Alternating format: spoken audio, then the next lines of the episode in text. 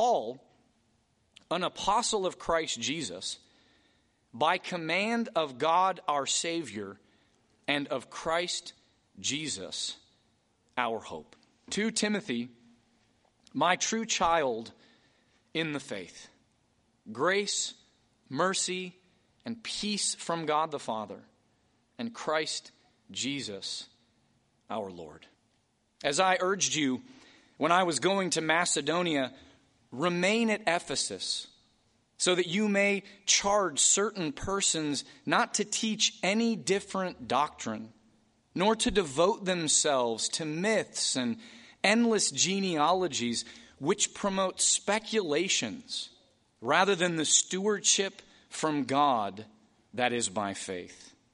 The aim of our charge is love that issues from a pure heart and a good conscience and a sincere faith. Beloved of God, the word of the Lord is truth. And so let's ask the Lord now to sanctify us in the truth by his Spirit. Our gracious God and Heavenly Father, as we open now your word this evening, we pray that the eyes of our hearts may be enlightened so that we may be able to comprehend with all the saints what is the breadth and length and height and depth, and to know the love of Christ which surpasses knowledge, that we may be filled up to all the fullness of God. We ask this in the name of the one who is immortal, invisible, God only wise, the one who was and is and is to come even the Father and the Son and the Holy Spirit. Amen. Well, a perennial problem for the people of God, we could say the first problem that the people of God ever ran into, and it's been a problem ever since, is the problem of our susceptibility to wander, to stray from the Word of God. And so we see that in the very beginning, don't we? God creates Adam and Eve, and he commands them don't eat of the tree of the knowledge of good and evil. Don't eat it. And then the serpent comes and tempts Eve and says, Has God really said? Did he really say not to touch it? And is he really looking out for your best interest? Is he really loving you and seeking your good? With that command. And so, what do Adam and Eve do? They wander from the Word of God and they fall into sin. And now the world is in the state that it is today. And we see this as we continue then to look at the history of Israel, don't we? Israel continually, time and again, wanders, strays from the Word of God as it comes to them through the mouth of Moses and the prophets and the priests that God has provided. They don't listen, they don't obey, they wander and they stray. We see the same dynamic at play, the same susceptibility in the early church. It's why Paul needs to write this letter. If we fast forward to today, we see this rampant in the church today, don't we? The church seems to have no idea who she is and how God would have her conduct herself as the church in this day and age, as if God hasn't said anything about that in His Word. And so you see this trend within the church where she seemingly is constantly reinventing herself. Well, maybe we should do this. Maybe we should try that. Offering up strange fire, as it were, to God. And why is this? Because they've wandered from the Word of God. And, brothers and sisters, we don't have to look in the past. We don't even have to look outside of ourselves. We can look in our own hearts and see the same susceptibility, can't we? Giving into the temptations of the flesh and the world and the devil, believing the lies that they are constantly confronting us with. And then we wander from the Word of God. As that old hymn says, prone to wander. We sang it this morning, didn't we? Lord, I feel it, prone to leave the God I love. And, brothers and sisters, it ought not to be this way for us. Because the Lord, in His grace and His love and His kindness, has told us, revealed to us, and inscripturated in His holy word this is what you are to believe. And this is how you are to behave, individually and corporately, as the church.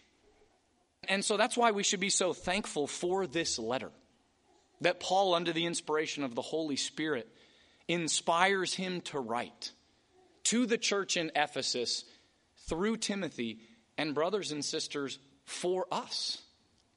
And why is it so important that we as the church know what we ought to believe and how we ought to conduct ourselves? Because, brothers and sisters, the Lord has told us, the Lord Jesus, very clearly, that the way that He manifests His wisdom, His glory in the world, is through His church. Paul says that very clearly in Ephesians chapter 3, verse 10. And so, as the bride of Christ, we are to display Christ's glory to a watching world. And as pastors, we're to protect and care for Christ's church and see that she believes and lives as she ought to. And that's the whole reason that Paul wrote this letter. We know that because listen to the purpose statement, really, of 1 Timothy. In 1 Timothy 3, verses 14 and 15, Paul writes to Timothy, I hope to come to you soon, but I am writing these things to you so that if I delay, you may know how one ought to behave in the household of God, which is the church of the living God, a pillar and buttress of the truth. And so, this is the whole reason that he writes this letter. Here's the question, then, brothers and sisters How do we remain faithful to the Word of God? And what we're going to see just in these first two verses that we look at that part and parcel of obedience, really what motivates our obedience, is a regular meditation upon and rejoicing in the incredible, infinite, eternal love of God shown to us in Christ. Paul can't even begin his letter without placing that in front of us. Why? Because the only way we, as God's people, are going to live in line with what he said in his word is if we understand and rest in his love for us as shown to us in his son.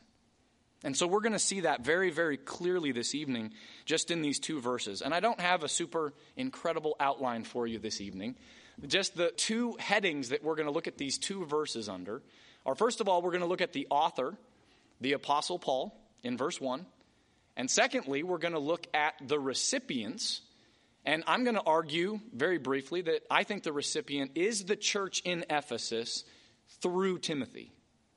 And we'll see very clearly, not just in these first two verses, but throughout the entire book, why I think that's the case. And so, as we look at these two verses, may the Lord be pleased to use His word to cause us to rejoice in the love that He has shown us in His Son, the Lord Jesus Christ. So, let's look first then at verse 1 as we look at the author the Apostle Paul. Let me read verse 1 for us. Paul, an apostle of Christ Jesus, by command of God our Savior and of Christ Jesus, our hope.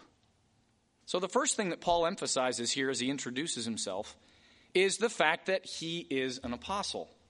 Now, if you know who the recipient of this letter is, just even a little bit, he's addressing Timothy this introduction may cause you to scratch your head a little bit. Because by identifying himself as an apostle, as Paul does in many of his letters, he's flexing his apostolic muscle here. He's saying, I write this to you on apostolic authority. Now, again, who's he writing to? He's writing to Timothy.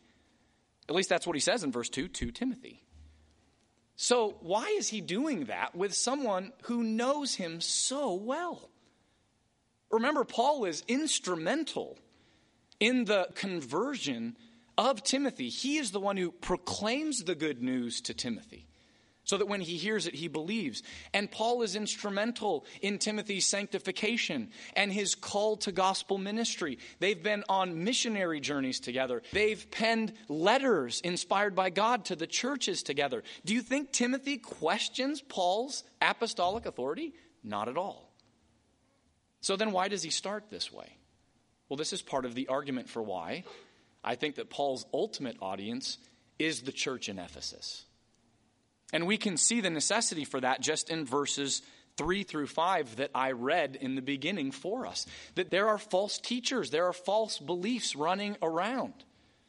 And so Paul says, I leave you there, Timothy, to set things in order, to command the church there to believe and to live as God would have them believe and live.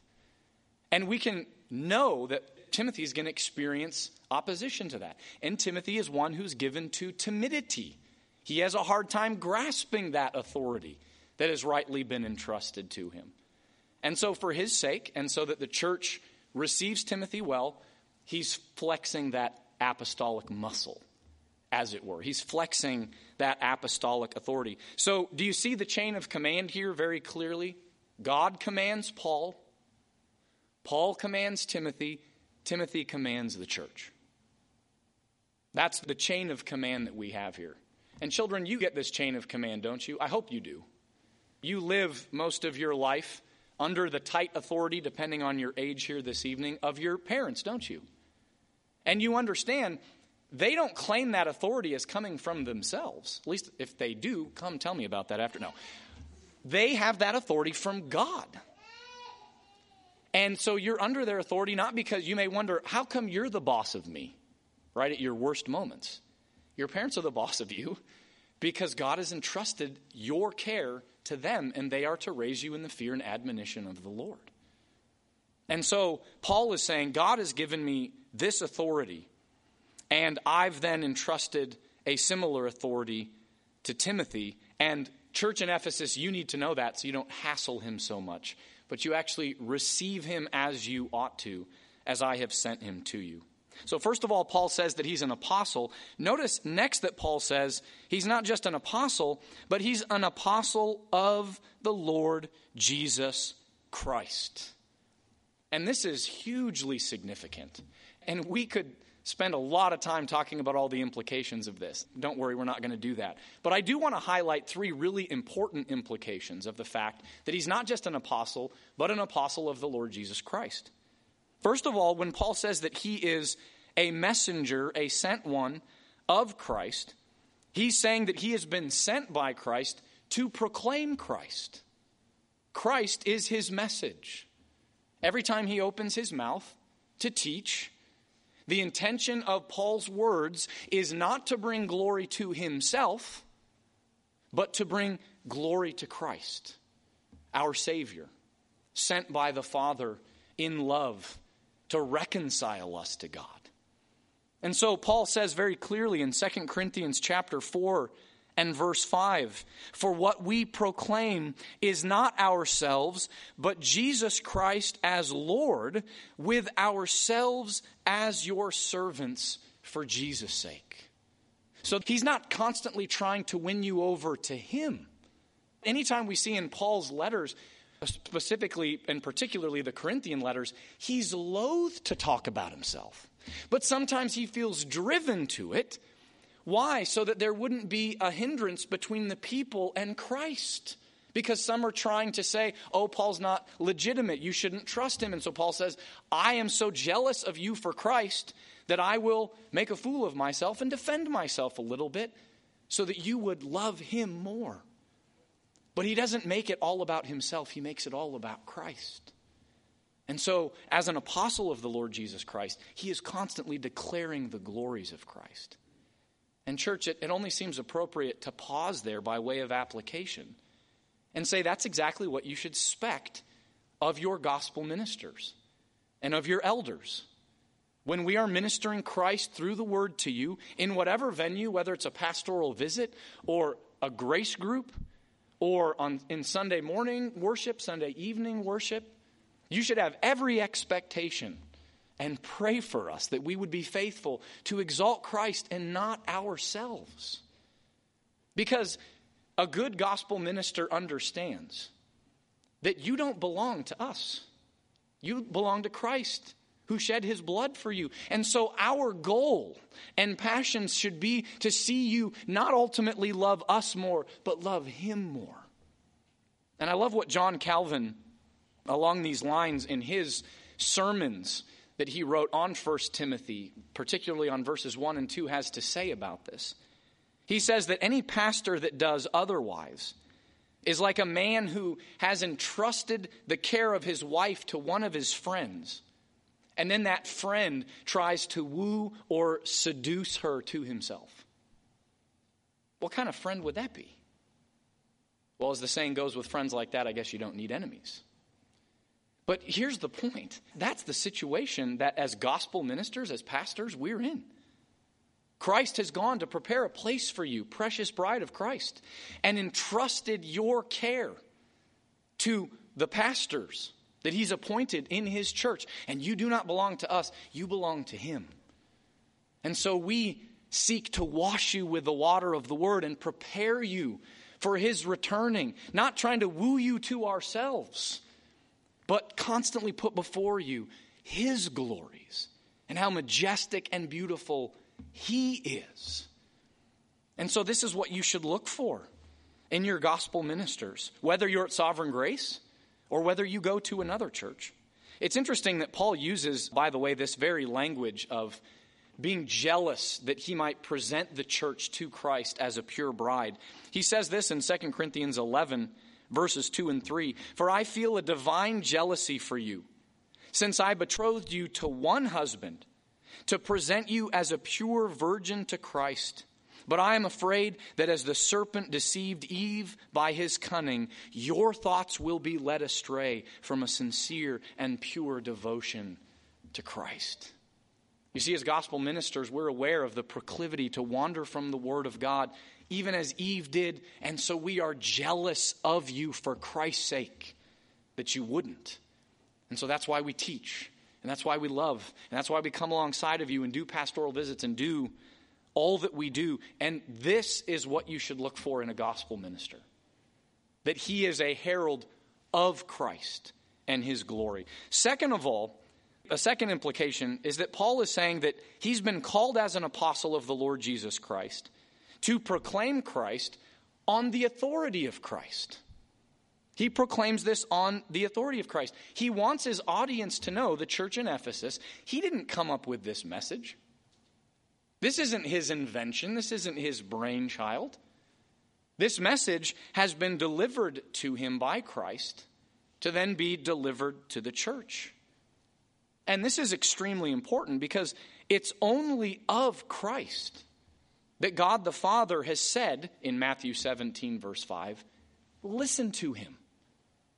This is my beloved Son. Listen to him.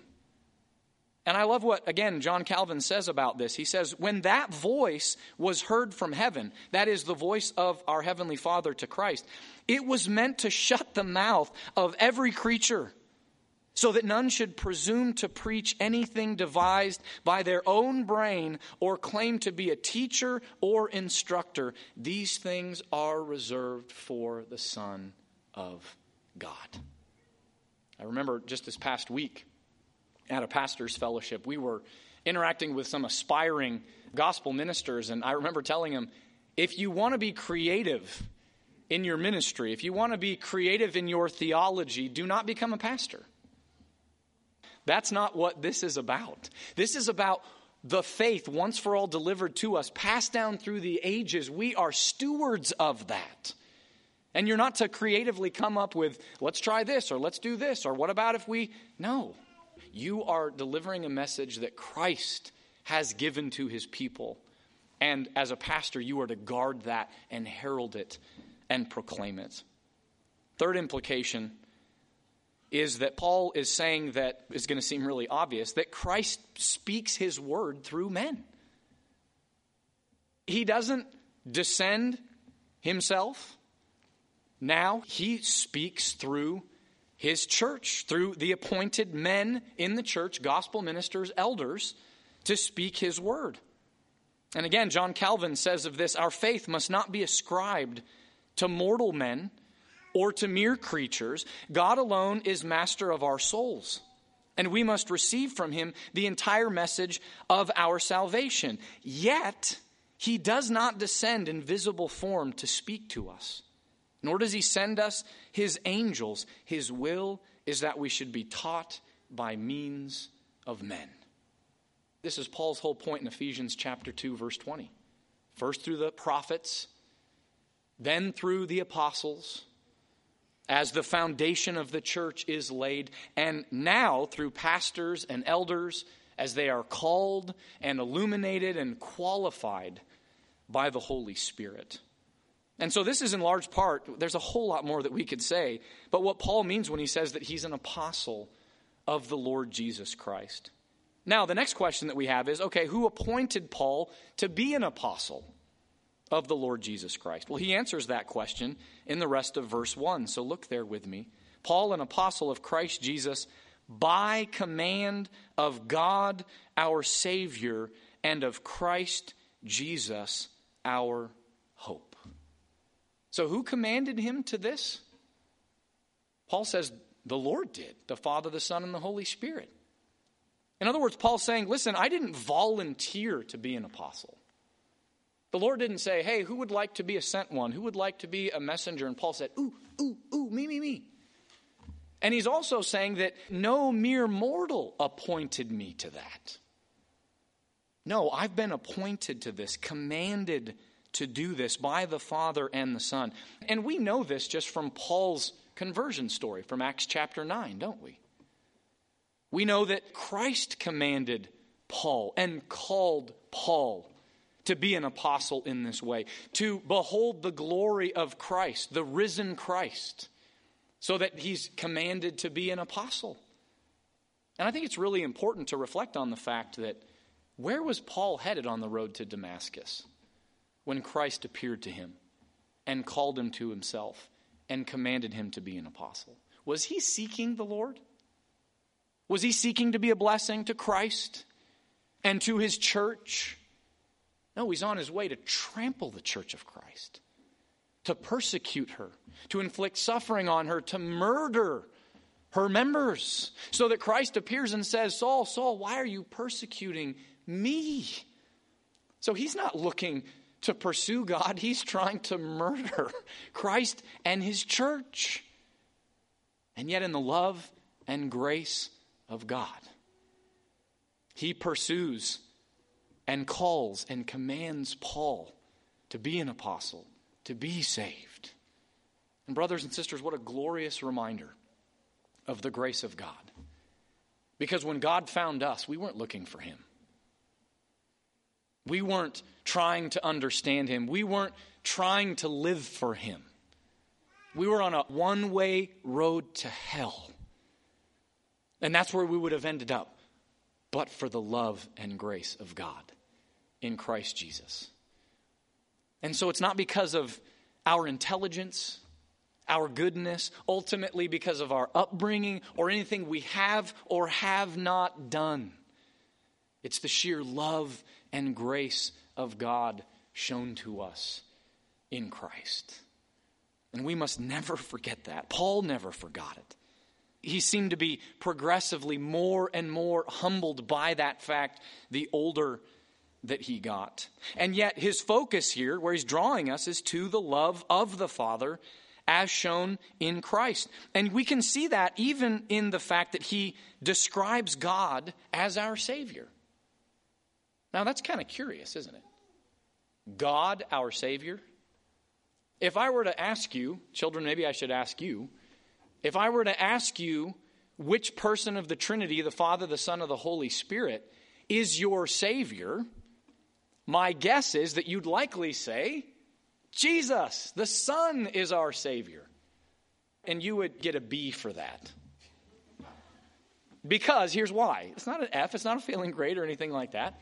Because Jesus is our Savior, isn't He? He's the one who accomplishes our salvation. He's the one through whom the Father reconciles us to Himself by His life, His death, His burial, His resurrection, and his ascension. And so it's absolutely appropriate to understand that Christ is our Savior. But here's the thing that Paul is getting at you understand that Jesus, the Son, would have never come.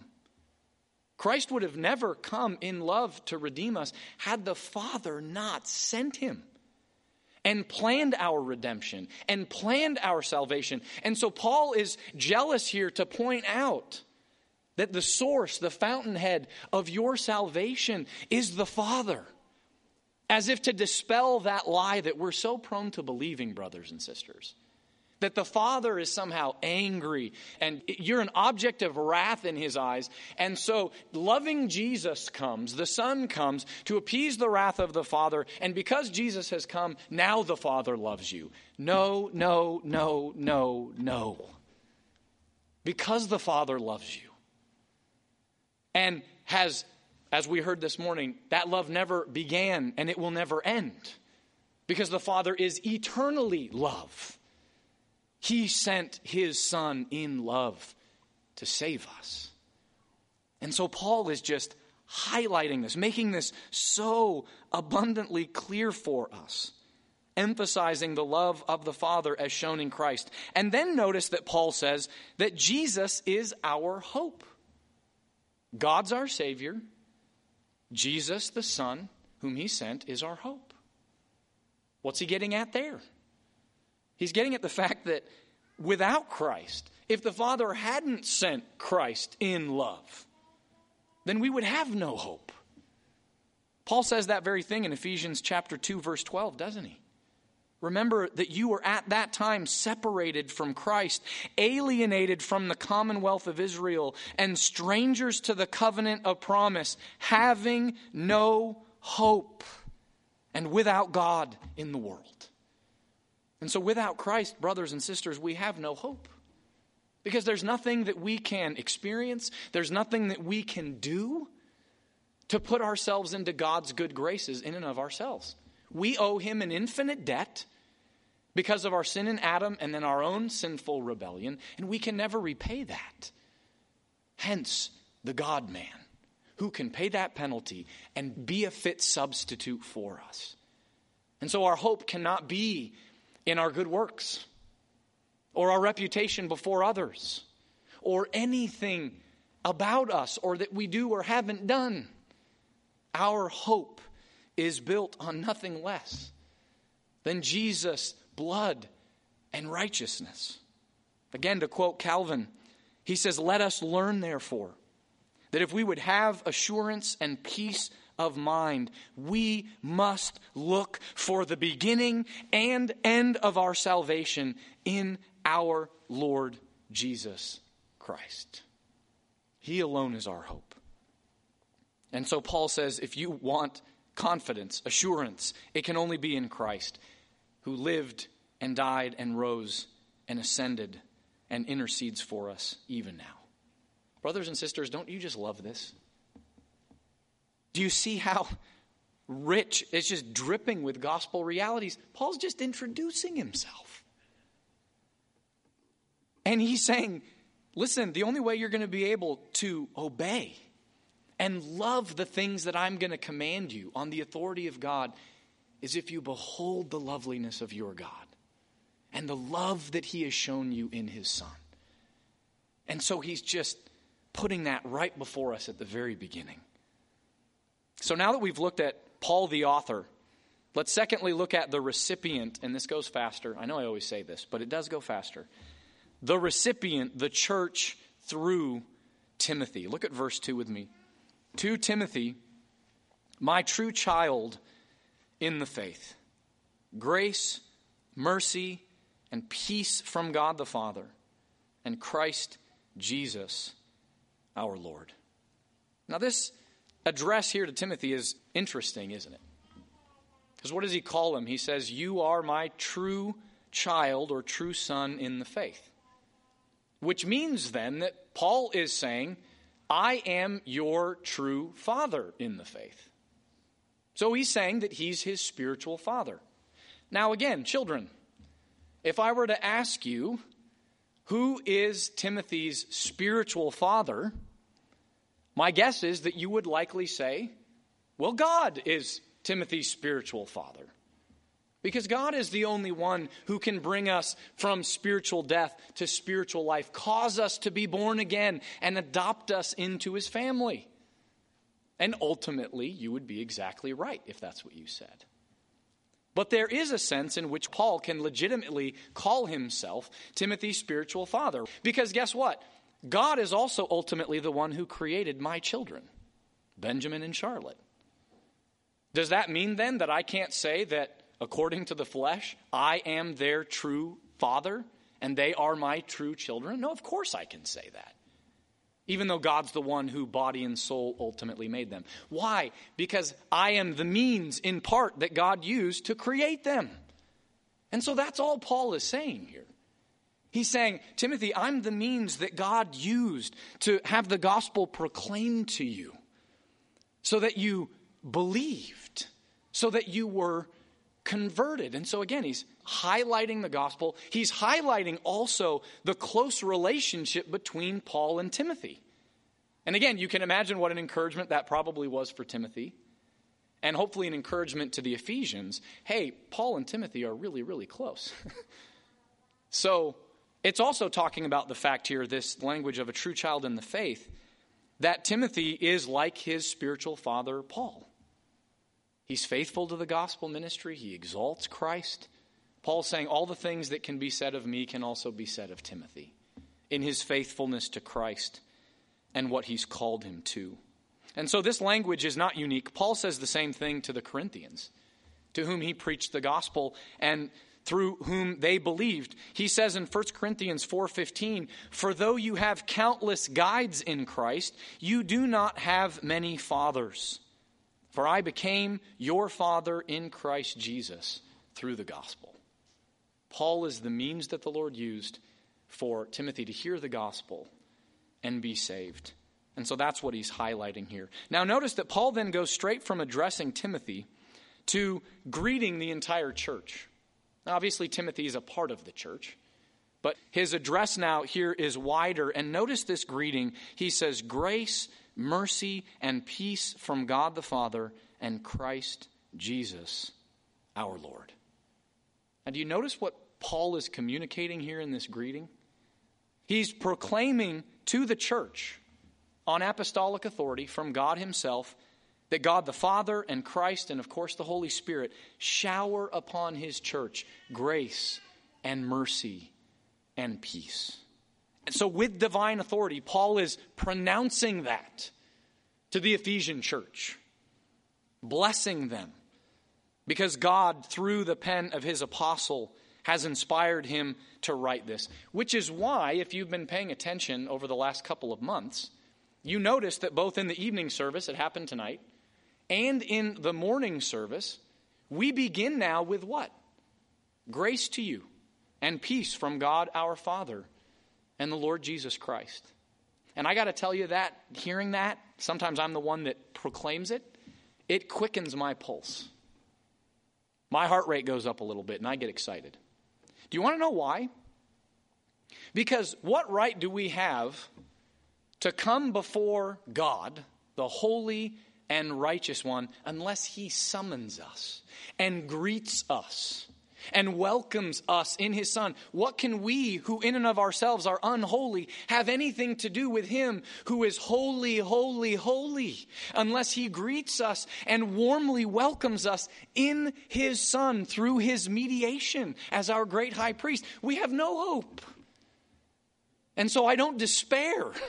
what are we doing here? No, God has summoned us, God has greeted us, God has welcomed us.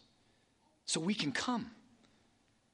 And he then goes on to say, notice, he's highlighting the grace and the mercy and the peace here. Sorry, I got a little wrapped up in that. And so our only hope is that to draw near to God is if he first draws near to us in Christ.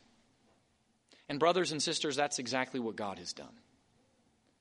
And so, as we look at grace, mercy, and peace, we understand that God has shown us grace in Jesus. Because though we deserve his wrath for our sins, yet in love, he gives us his son. And in Jesus, God has shown us mercy. Because even though we are spiritually poor and blind and naked in and of ourselves, and thus not worthy of the pity of anyone, He shows us mercy by giving us His Son. And in Jesus, God the Father has given us peace where there was once hostility, enmity, wrath between us and God, there is now shalom. There's now peace because God has given us his Son. There's peace through the blood of Christ shed on the cross. So, brothers and sisters, do you see how clearly, just how clearly, Paul is parading before us the love of God for us in Christ? And again, it's so important that Paul starts his letter here. It's so significant.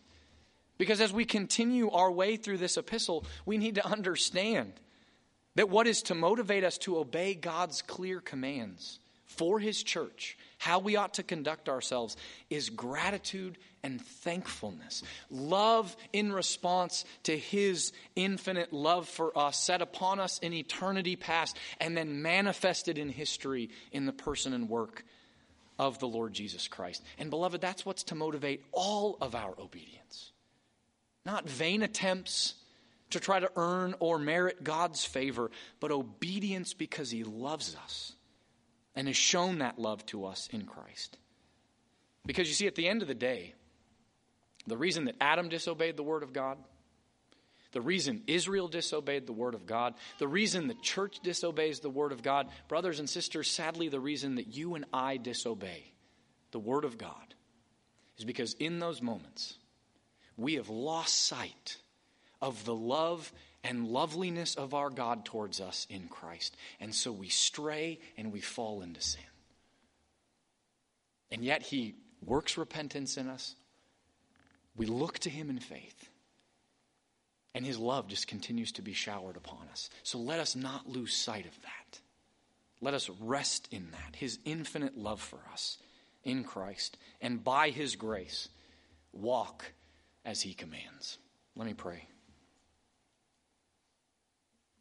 Father, Son, and Holy Spirit, we are humbled by how clearly you proclaim the good news to us just in these opening few verses of this letter that you inspired Paul to write to Timothy in the Ephesian church. We pray, Lord, that you would cause the gospel ministers, elders here at Sovereign Grace, to be those who minister Christ faithfully, and that we as a congregation would be those who rest in the grace and mercy that you've shown us in Christ, and that we, as a result, by your grace, live faithfully as you've called us to in light of who we are in Christ. We pray now that you'd bless our time of prayer together. We ask this all in Jesus' name and for his sake. Amen.